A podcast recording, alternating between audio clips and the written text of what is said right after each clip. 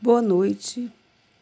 Este é o Evangelho diário do Coletivo Girassóis Espíritas pelo Bem Comum.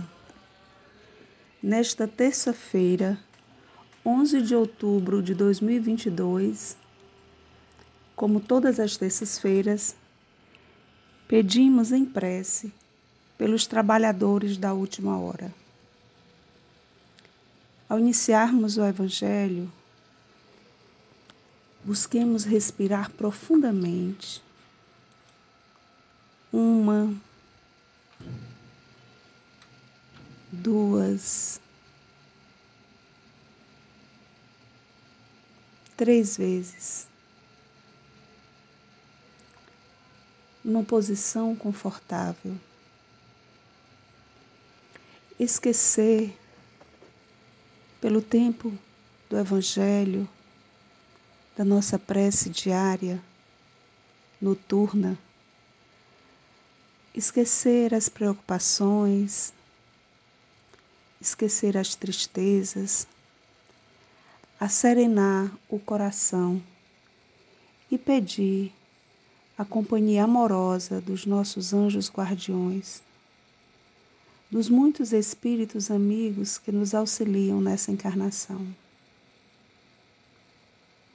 Assim, na sintonia de amor das suas companhias, ouvir as palavras do Mestre Divino com as explicações dos Espíritos superiores trazidas no o Evangelho segundo o Espiritismo.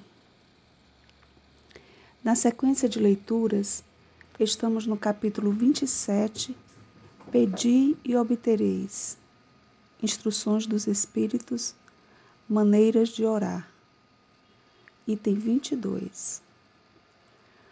O dever primordial de toda criatura humana, o primeiro ato que deve assinalar a sua volta à vida ativa de cada dia é a prece. Quase todos vós orais, mas com poucos são os que sabem orar. Que importam ao Senhor as frases que maquinalmente articulais umas às outras? fazendo disso um hábito, um dever que cumpris e que vos pesa como qualquer dever. A prece do cristão, do espírita, seja qual for o culto, deve ele dizê-la logo que o espírito haja retomado o jugo da carne. Deve elevar-se aos pés da majestade divina com humildade, com profundeza no ímpeto de reconhecimento por todos os benefícios recebidos até aquele dia, pela noite transcorrida e durante a qual lhe foi permitido, ainda que sem consciência disso, ir ter com seus amigos, com seus guias, para aurir no contato com eles mais força e perseverança.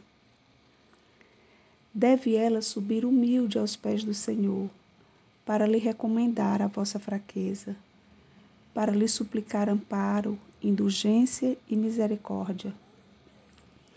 Deve ser profunda, porquanto é a vossa alma que tem de elevar-se para o Criador, de transfigurar-se como Jesus no Tabor, a fim de lá chegar nívea e radiosa de esperança e de amor. A vossa prece deve conter o pedido das graças de que necessitais, mas de que necessitais em realidade.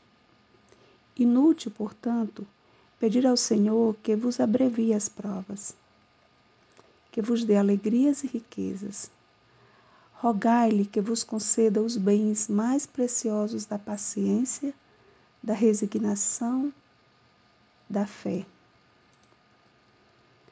Não digais, como fazem muitos, não vale a pena orar, porquanto Deus não me atende. Que é o que, na maioria dos casos, pedis a Deus? Já vos tendes lembrado de pedir-lhe a vossa melhoria moral? Oh, não. Bem poucas vezes o tendes feito. o que preferentemente vos lembrais de pedir é o bom êxito para os vossos empreendimentos terrenos, e a vez com frequência reclamado. Deus não se ocupa conosco. Se se ocupasse, não se verificariam tantas injustiças. Insensatos, ingratos. Se descesseis ao fundo da vossa consciência, quase sempre depararíeis em vós mesmos com o ponto de partida dos males de que vos queixais. Pedi, pois, antes de tudo, que vos possais melhorar e vereis que torrentes de graças e de consolações se derramará sobre vós. Ver capítulo 5, item 4. Deveis orar incessantemente, sem que para isso se faça mister, vos recolhais aos vosso oratório ou vos lanceis de joelhos nas praças públicas. A prece do dia é o cumprimento dos vossos deveres, sem exceção de nenhum, qualquer que seja a natureza deles. Não é ato de amor a Deus assistirdes os vossos irmãos numa necessidade moral ou física? Não é ato de reconhecimento o elevardes a Ele o vosso pensamento quando uma felicidade vos advém quando evitais um acidente, quando mesmo uma simples contrariedade apenas vos roça a alma, desde que vos não esqueçais de exclamar: Sede bendito, meu Pai. Não é ato de contrição o vos humilhardes diante do Supremo Juiz, quando sentis que falistes, ainda que somente por um pensamento fugaz, para lhe dizer-lhes: Perdoai-me, meu Deus, pois pequei por orgulho por egoísmo ou por falta de caridade. Dai-me forças para não falar de novo e coragem para a reparação da minha falta. Isso depende das preces regulares da manhã. Isso independe das preces regulares da manhã, da noite e dos dias consagrados. Como vedes, a prece pode ser de todos os instantes, sem nenhuma interrupção acarretar aos vossos trabalhos. Dita assim, ao contrário, os santifica.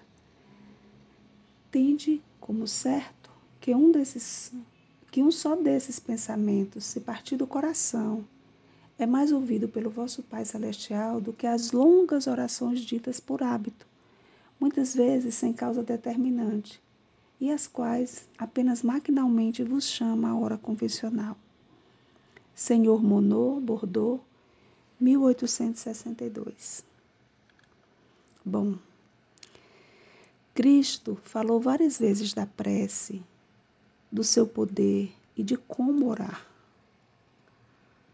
Os espíritos superiores também nos falam muito, várias vezes, em todos os livros. Vamos ver o que nos diz André Luiz em alguns trechos do livro O Mecanismo da Mediunidade. André Luiz dedica um capítulo desse livro à oração. O capítulo tem esse título, Oração. É o capítulo 25. Vamos ler pequenos trechos. É subdividido em itens.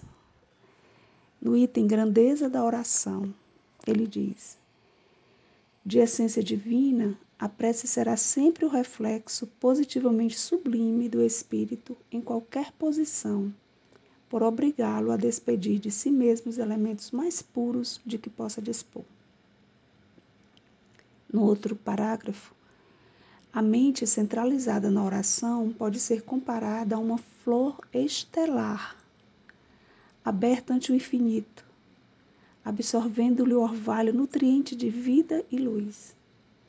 Aliada à higiene do espírito, a prece representa o comutador das correntes metais, arrojando-as à sublimação. Veja, gente, eu vou repetir. A mente centralizada na oração pode ser comparada a uma flor estelar aberta ante o infinito, absorvendo-lhe o orvalho nutriente de vida e luz. No subitem Equilíbrio e Prece, ele diz: no circuito de forças estabelecidas com a oração, a alma não apenas se predispõe a regenerar o equilíbrio das células físicas viciadas ou exaustas, através do influxo das energias renovadoras que incorpora espontaneamente, assimilando os raios da vida mais alta a que se dirige, mas também reflete as sugestões iluminativas das inteligências desencarnadas de condição mais nobre com as quais se coloca em relação.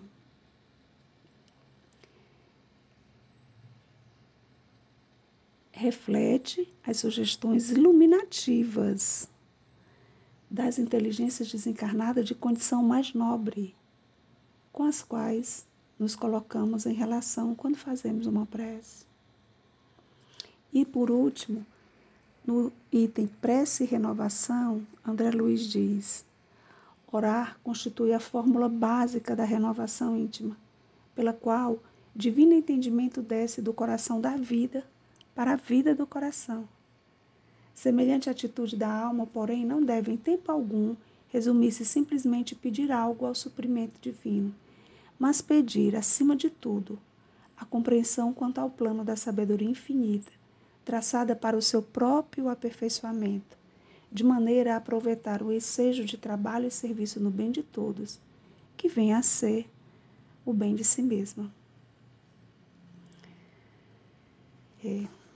Sabedores do poder da prece, dos milagres que podemos alcançar com a prece, rezemos, amigos nesse momento difícil da humanidade, nesse momento difícil do Brasil, nos estados de angústia física e espiritual, o pedir através da prece torna-se ainda mais necessário, imprescindível mesmo, buscarmos na espiritualidade superior a calma, a doçura no trato com os irmãos e a coragem para continuar acreditando na força do amor. Nessa egrégora de fé, fiquemos na sintonia dos bons espíritos para uma boa noite de sono reparador. Este foi o Evangelho Diário do Coletivo Girassóis Espíritas pelo Bem Comum.